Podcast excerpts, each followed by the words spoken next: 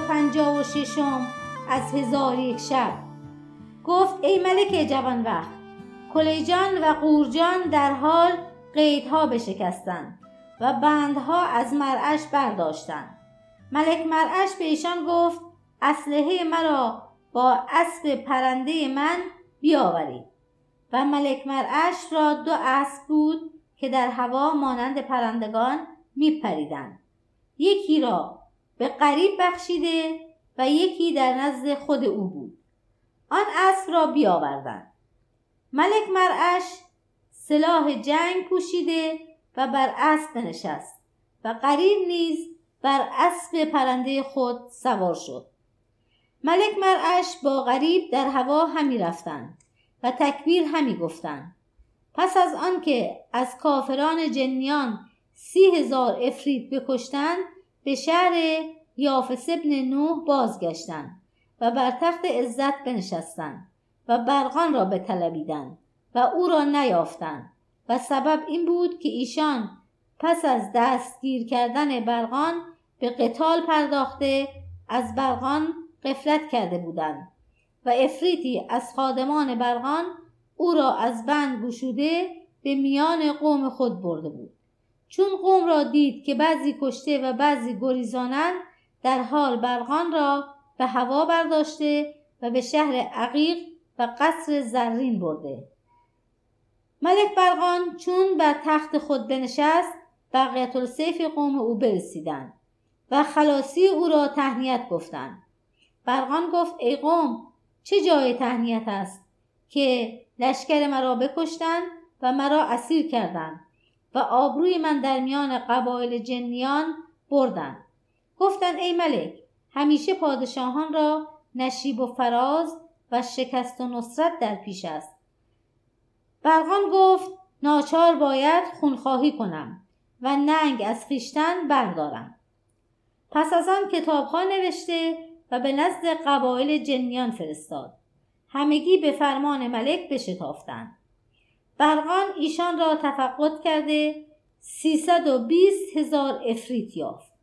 گفتند ای ملک فرمان تو چیست؟ برقان گفت تا سه روز ساز برگ سفر کنی. ملک برقان را کار بدین گونه شد. اما ملک مرعش چون به شهر یافس ابن نوح بازگشت برقان را بخواست و او را نیافت. این کار بر او دشوار شد و گفت اگر صد از افریتیان به دو گذاشته بودم گریختن نمی‌توانست. ولکن دست ما به جایی نتواند رفت. پس از آن مرعش به غریب گفت ای برادر بدان که برقان از خونخواهی ما باز نخواهد گشت و ناچار قبایل جنیان جمع آورده به سوی ما خواهد آمد. اکنون قصد من این است که تا او قوت نگرفته خیشتن را به وی برسانیم. قریب گفت رأی سواب همین است. آنگاه مرعش به قریب گفت ای برادر خوب است افریتیان تو را برداشته به زمین یمن برسانند و جنگ کافران بر من بگذاری. قریب گفت به خداوند یگانه سوگند که از این دیار به در نروم تا همه کافران جنیان را نابود کنم ولکن سهیم را به سوی شهر عمان بفرستیم که شاید از رنجوری خلاص یابد. و سهیم در آن روزها رنجور بود. در حال مرعش بانگ بر افریتیان زد و به ایشان گفت سهیم را با این مالها و هدیتها برداشته به سوی شهر عمان شوید. افریتیان سهیم را با هدیتها و توفه ها برداشته به سوی عمان شدند. پس از آن مرعش کتابها به همه اطراف نوشت. جنیان را که در حکم او بودند جمع آمدند. شماره ایشان یکصد و شست هزار بود. آنگاه به سوی شهر عقیق روان شدند و در یک روز یک ساله راه رفتند و به بادی برسیدند. از بحر راحت در آن مکان فرود آمدند و آن شب را در آنجا به روز آوردند. بامداد همی خواستند بکوچند که تلیه جنیان پدید گشت. از دنبال ایشان افریتیان و جنیان مانند دریای موجزن برآمدند و هر دو لشکر به یکدیگر برسیدند. قتالی بزرگ و جنگی سخت در میان ایشان پدید شد و غریب به هر سو حمله می‌کرد.